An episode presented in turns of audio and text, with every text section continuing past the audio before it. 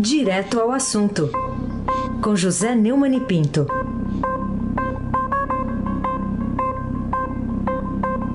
Neumani, bom dia. Bom dia, Raíssen Abac, o craque. Bom dia, Carolina Colim, tintim por tintim. Bom dia. Bom dia, Almirante Nelson e o seu pedalinho. Bom dia, Diego Henrique de Carvalho. Bom dia, Moacir Biasi. Bom dia, Clã Bonfim. Manuel Alice Isadora. Bom dia, melhor ouvinte. O ouvinte da Rádio Eldorado, 107,3 FM. Aí se abaque o craque. Começar com o principal destaque hoje do noticiário aqui do Estadão, na primeira página. STF libera repasses de dados sigilosos em investigações à manchete. Ô Neumann, no que, que isso altera as perspectivas do combate à corrupção no Brasil? Olha, na verdade, o que houve tem eco. Tem eco. Na verdade, o que houve foi uma grande derrota, uma fragorosa derrota do Dias Toffoli, que em julho, numa decisão monocrática absolutamente absurda, proibiu uh, o uso de da investigação de dados sigilosos pela inteligência financeira e misturando com a Receita Federal, sem consultar o plenário. Acho até que o plenário demorou muito a exigir uma votação, porque a votação foi uma goleada daquelas que nem o Flamengo dá, né, Almirante? Almirante, não vai tirar o eco? Não, Almirante. É, 9 a 2. 9 a 2. O certo é que isso, na minha opinião, não vai alterar muito eh, o boicote que vem sendo é, a que vem sendo submetida, a submetido o combate à corrupção.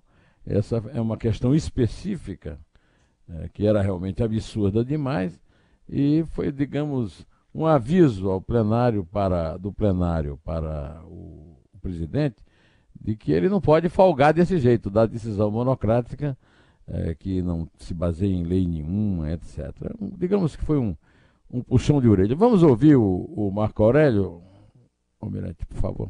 Presidente, a legitimidade das decisões do Supremo, elas hoje são muito questionadas. Está no respeito irrestrito à lei das leis está no respeito irrestrito à Constituição Federal, que não pode, sob pena de graçar a insegurança jurídica a Babel. É isso aí. Vocês sabem muito bem que eu não sou o maior fã do Marco Aurélio. E o eco continua. Tá difícil comentar desse jeito. É, mas eu sou obrigado a reconhecer que ele tem razão nisso aí. É, Carolina Ercolim, tintim por tintim. Às 7 horas e 39 minutos, a gente vai refazer aqui o contato com o Neumann para a ligação ficar melhor, para a gente ouvir melhor ele ele ouvir melhor a gente. Enquanto isso, mas eu vou perguntar para ele sobre a questão do Supremo Tribunal Federal, né, sobre a decisão ontem do plenário, trazendo de novo né, a questão sobre o inquérito que apura movimentação financeira atípica no gabinete do senador é, Eduardo Flávio Bolsonaro, na, na Alerj. Então, Neumani, acho que agora você está ouvindo a gente melhor. Queria eu saber. Eu bem e não estou ouvindo eco. Então, vamos lá. Queria não, saber o que, que... o que, que traz de novo essa questão envolvendo o senador Flávio Bolsonaro, agora né, que o Supremo aprovou esse compartilhamento de dados sigilosos da Receita com o Ministério Público Federal né, e a maioria confirmou que esses extratos bancários, declaração de imposto de renda podem ser usados em inquéritos e investigações sem autorização judicial.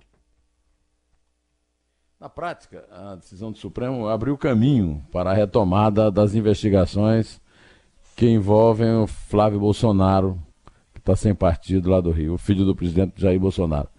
O processo eh, que apura o esquema da chamada rachadinha lá da Assembleia Legislativa, quando o Flávio era deputado estadual no Rio, tinha sido paralisado por uma liminar de Toffoli, que foi derrubada. E, mas também há o, o, uma decisão específica de setembro do ministro Gilmar Mendes. Aliás, eh, Carolina, não foi por coincidência né, que os dois foram os únicos votos por esse absurdo. Primeiro, porque o Gilmar Mendes está acostumado a votar outros absurdos. Segundo, porque ele é sócio do, do Jair, é, do, desculpe, do, do Dias Toffoli, que fizeram os dois um acordão com o Jair Bolsonaro, que resultou, inclusive, no lançamento da candidatura do André Mendonça, o advogado-geral da União, ao Supremo eh, para novembro do ano que vem. Né? Uma data longínqua, mas que o Bolsonaro está dizendo a todo mundo que vai pôr o protegido do Dias Toffoli e do Gilmar Mendes lá. Né? É, a decisão atendeu a um recurso da defesa do Flávio Bolsonaro, é, argumentando que o Ministério Público do Rio estava desrespeitando a decisão do Toffoli e continuava investigando o Flávio Bolsonaro. Agora, há uma decisão do plenário do Supremo. Só que a, o assunto ainda será votado na quarta-feira, 4 de dezembro. Então, vamos ter que esperar é, para ver o que é que acontecerá na sessão de 4 de dezembro, quarta-feira que vem. Aí você aqui o craque. Tá certo. Neumann, ainda para a gente ficar nos tribunais, mas agora falando do Tribunal Regional Federal da Quarta Região, lá de Porto Alegre, teve lá o, o julgamento do recurso do Lula e tinha aquela orientação lá do STF em relação a delatado e delator, né? Que delatado fala por último. O, o, os desembargadores lá do TRF4 desobedeceram as regras fixadas pelo STF e podem ter a decisão alterada nesse caso? É, no portal do Estadão há uma, uma divisão a respeito disso. Né? É, a sentença do Tribunal Regional Federal da Quarta Região elevou para 17 anos e um mês uma condenação da juíza Gabriela Hart, que seria de 12 anos e 11 meses. Né? E no centro da discussão está essa dúvida que você falou na pergunta: se os embargadores teriam descumprido a decisão superior do Supremo que mandou que os juízes é, deixem os, eh, as considerações finais dos delatados para depois da delação. Eu acho que isso aí desobedece a um princípio fundamental da igualdade de todos perante a lei e não há nenhuma previsão legal. É mais uma firula para favorecer os bandidos eh, que o STF tanto protege. Mas há uma questão, inclusive o, o, o Dias Toffoli falou na, na decisão sobre o Ademir Bendini, que foi presidente do Banco do Brasil e da Petrobras, é, que é preciso haver prejuízo, é, no caso, ou seja, é, que nas delações dos delatores, é, na, desculpe, nas considerações finais dos delatores, haja prejuízo para as sentenças dos delatados. Agora, ambos são, delat são, é, são réus, delatores e delatados, tá certo? O Walter Maierovitch, que eu sempre consulto a respeito desses assuntos, falou até em francês, uma boa resposta para isso. Pas de nullité sans griffe. Sem nulidade, não há prejuízo. Carolina Ercolim, tintim por tintim. Bom, outro destaque é para o governo querendo mirar agora no cartão de crédito depois de mexer no cheque especial. Uma notícia, inclusive, está aqui em destaque na capa do Estadão. Queria saber o que, que você tem a dizer sobre essa nova movimentação né, do governo e do Banco Central. A Adriana Fernandes é, publicou no Estadão é, que depois de travar os juros do cheque especial em 8% ao mês, o equivalente a 150% ao ano, a equipe econômica mira agora as operações com cartão de crédito. Uma das distorções apontadas pelo Banco Central, que o governo quer atacar, é a possibilidade de parcelar as compras de cartão de crédito sem juros. Segundo apurou o Estadão, uma das medidas em análise é restringir o parcelamento nesse tipo de operação. Né? É, eu quero citar o editorial Populismo com Cheque Especial, porque é, é, é, em resumo a opinião que eu acho a esse tipo de intervenção que o governo está fazendo. É, eu, ao contrário do que eu faço normalmente, que é ler o último parágrafo, vou ler o primeiro. Já logo de cara, o editorial, que é o primeiro editorial do Estadão, aborda hoje isso.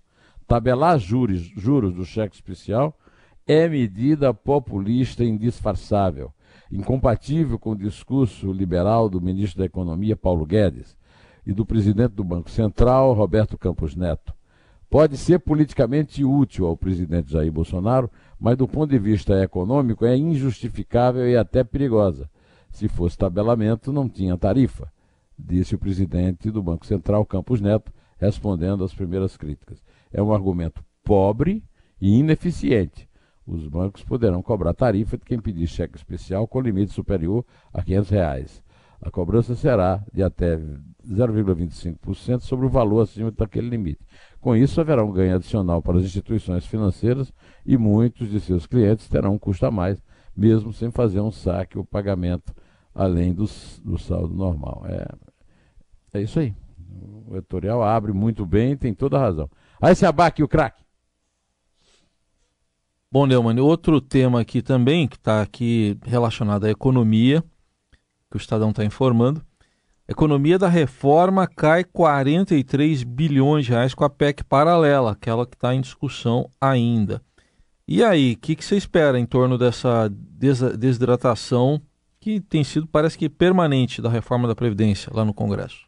É, primeiro eu, tenho, eu quero lembrar que agora, eu não fiz essa conta, e eu também tenho muitas dúvidas a respeito dessa conta de economia, seja feita pelo Senado, seja feita pela equipe econômica, o certo é que, pelo que eu deduzo, o que eu lembro das economias que foram sendo feitas ao, ao longo das votações, chegamos aos 600 bilhões pretendidos pelo Paulinho da Força no dia 1 de maio, é, quando ele anunciou que o limite era esse, para ver se não elegia, reelegia tão facilmente o Bolsonaro. Né?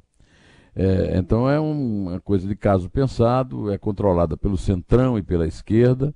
E ontem, ah, ao ser aprovada no Senado a chamada proposta de emenda constitucional paralela, é, mostra que o Senado, os senadores é, mentem quando argumentam a respeito desse assunto, né? É, é, na verdade, é, mesmo levando em consideração as novas receitas que o texto pretende criar com a taxação de exportações agrícolas, por exemplo, e que não tem nada a ver com reforma, tá certo? É, criar esse tipo de taxação não, é, não, não pode ser confundida com a reforma. A, a, precisão, a previsão é de um aumento de 43 bilhões é, nas despesas em 10 anos, segundo cálculos preliminares obtidos pelo, pelo jornal, pelo Estado. Né? A proposta ainda precisa ser aprovada em dois turnos na Câmara, mas ela foi vendida pelo Senado como um complemento da reforma ao incluir a possibilidade de adesão dos estados e municípios às regras da aposentadoria. E se viu para mais uma desatação, chegando é, no, na, no número do Paulinho. Eu estou pensando em ligar para o Paulinho e pedir uma sugestão para, uh, afinal, que, que no, no, a Mega Sena uh, do sábado, que está engordadazinha, né? Ele, que ele me dê. Eh, tá, tá, ele, tá, ele, ele, ele, ele, previu com tanta precisão que já estou com vontade de chamá-lo de o profeta Paulinho. Carolina Ercolim, tintim por tintim. Bom, Neumani, vamos falar então sobre esses quatro brigadistas que haviam sido presos em investigação da Polícia Civil sobre incêndios florestais em Alter do Chão, lá em Santarém do Pará, e deixaram a cadeia ontem. Os homens foram presos preventivamente na terça. E aí, tudo aconteceu também por conta de uma mudança, né? O delegado mudou, até uma reação do governador do Pará, Eudero Arbalho. Queria saber como é que você está vendo esse caso lá no Pará. Em primeiro lugar, lindo Alter do Chão, né? Adorei o nome dessa cidade. Pois é, é o juiz Alexandre Rise, da primeira vaca, da vara da comarca de Santarém, soltou os quatro membros da ONG, Brigadas de Alter do Chão, no Pará, estavam detidos desde a quarta-feira, 26. Eles foram libertados, né? o Daniel Gutierrez Govino, o João Vitor Pereira Romano, o Gustavo de Almeida Fernandes e o Marcelo Aron Wenner. Eles estão ligados uh, aos brigadistas de Alter do Chão e ao Instituto Aquífero Alter do Chão e ao projeto Saúde e Alegria. E a Polícia Civil suspeita que estejam ligados à origem dos incêndios na Amazônia. O, os quatro deixaram o centro de detenção e, como você lembrou, o, o, o Jade Barbalho, o filho, o governador, é, trocou o delegado. Mas o, o Bolsonaro está batendo caixa em relação a isso. É, ele falou disso na live dele ontem. Eu vou pedir que o Almirante Nelson, é, por favor, introduza a gravação. Não, uma ONG é, contratou, né, pagou 70 mil reais por fotografia de queimar. Então o pessoal ali da ONG, o que, que eles fizeram? O que, que é mais fácil? Toca fogo no mato. É. Tira foto, filma, manda para a ONG. Né? A ONG divulga aquilo, faz uma campanha contra o Brasil, daí entra em contato com o Leonardo DiCaprio, e então o Leonardo DiCaprio doa 500 mil dólares para essa ONG. Uma parte foi para o pessoal que estava tocando fogo. Tá certo? Leonardo DiCaprio, pô, você está colaborando aí com a queimada da Amazônia, pô, assim não dá, pô. É uma prova, tá certo, que como a mídia interna e externa propagam matérias mentirosas, fantasiosas para prejudicar o Brasil. É verdade. É uma guerra enorme essa, essa questão aí. Mas fazem isso, presidente, porque eles sabem o potencial que nós temos. Então eu espero aqui que, logicamente, o mundo não está vendo o que eu estou falando aqui, mas não doe dinheiro para a ONG, pô. Acaba com a história da dinheiro para a ONG. Tá? Não estão lá para combater, é, para preservar o meio ambiente, então é para em causa própria, ganhar dinheiro em causa própria. Bom, o Bolsonaro, como sempre, vai se adiantando as coisas, sem prova na mão, e vai usando a sua, o seu discurso ideológico para é, é, forçar a barra em relação aos argumentos que ele usou, também sem ter nenhuma evidência. De qualquer maneira, eu quero lembrar ao Bolsonaro que o incêndio é um crime. Não é uma questão política, não é uma questão cultural. E o desmatamento também. É, o desmatamento é um crime ainda maior. E é preciso processar e prender. Prender, Bolsonaro. Prender os criminosos. É uma questão criminal, penal, não é cultural. Aí se aqui, o craque. Vamos dar uma olhada agora no Uruguai, Neumani. No que, que a vitória do Lacalipou na eleição presidencial aqui do Uruguai poderá mudar o equilíbrio de forças olhando para o Mercosul e também para a América Latina? É, a eleição no Uruguai, ao contrário do que se previa, foi muito, muito apertada. Então demorou bastante a apuração, apesar de ser um eleitorado muito pequeno. Né? É, somente foi domingo e somente ontem a vitória dele sobre o candidato da Frente Ampla, Daniel Martínez, de, depois de contabilizar parte dos votos observados das eleições de 2019, como são chamados os votos de mesários e militares que trabalham na eleição, é que foi dada. Né? A, a pequena diferença surpreendeu, mas de qualquer maneira haverá uma mudança é, significativa, né? Porque a Frente Ampla de esquerda é, teve um desgaste de 15 anos de governos sucessivos do partido. Isso é natural. É, chamada.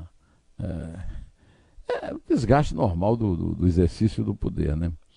É, o Uruguai já foi chamado de Suíça latino-americana, não merece esse, essa denominação, mas tem é, bastante é, dados positivos a serem contabilizados, entre os quais a grande estabilidade da sua democracia.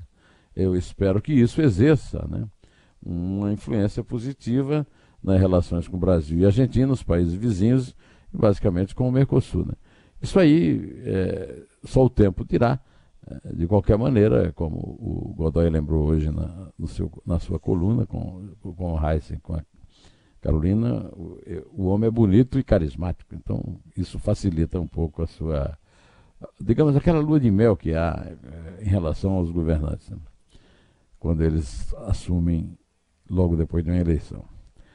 É, Carolina Ercolim, tintim por tintim. O que, que, você tem a dizer, Neumani, sobre a informação do CEPOL de que a Venezuela e o Brasil lideram os índices de pobreza da América Latina?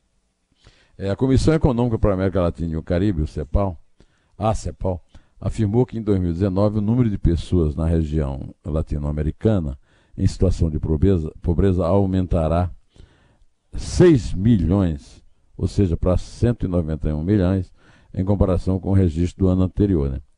Além disso, as pessoas em condições de extrema pobreza chegarão a 72 milhões e de 66 milhões em 2018. São informações do Panorama Social da América Latina 2019. A esquerda, a, a, a CEPAL sempre foi um órgão né, bastante instrumentado pela esquerda e tal.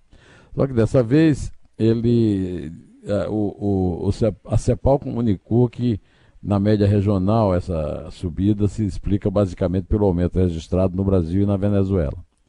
A Venezuela, como todos sabemos, está sob é, o governo bolivariano de Nicolás Maduro, depois da morte de, de Hugo Chávez, e o Brasil passou por um período aí de 8, 12, é, 15 anos de governo do PT. É, a mesma média lá da, da Frente Ampla no Uruguai. Né? Então, é, a esquerda é uma grande responsável por essa miséria e, e agora o Bolsonaro, que assumiu para contrariar a esquerda, deveria contrariar a esquerda nisso, ou seja, deveria concentrar todos os seus esforços no combate a essa pobreza, que no caso do Brasil tem um dado dramático do desemprego, que tem demorado, tem cedido muito pouco, mas tem demorado a ceder, e que não tem merecido do parte do presidente nem sequer é, comiseração, nem sequer uma palavra de apoio, de estímulo, de simpatia pelos brasileiros com os quais nós cruzamos nas ruas, é, vivendo em situação de extrema pobreza, pedindo dinheiro para comprar um pão. É, é, com esse dado de tristeza, mas inevitável, que nós enfrentamos a realidade no Brasil, na Venezuela e na América Latina em geral, que eu encerro o meu programa de hoje pedindo que Carolina, agradecendo ao Almirante Nelson por ter tirado esse eco infernal e pedindo a Carolina que comece a contagem de retirada. É 33333. Eu vou ter que fazer isso? Faz. É 22222. Ficou bonitinho, ficou bonitinho, adorei. Um, um, um, um, um. Pé.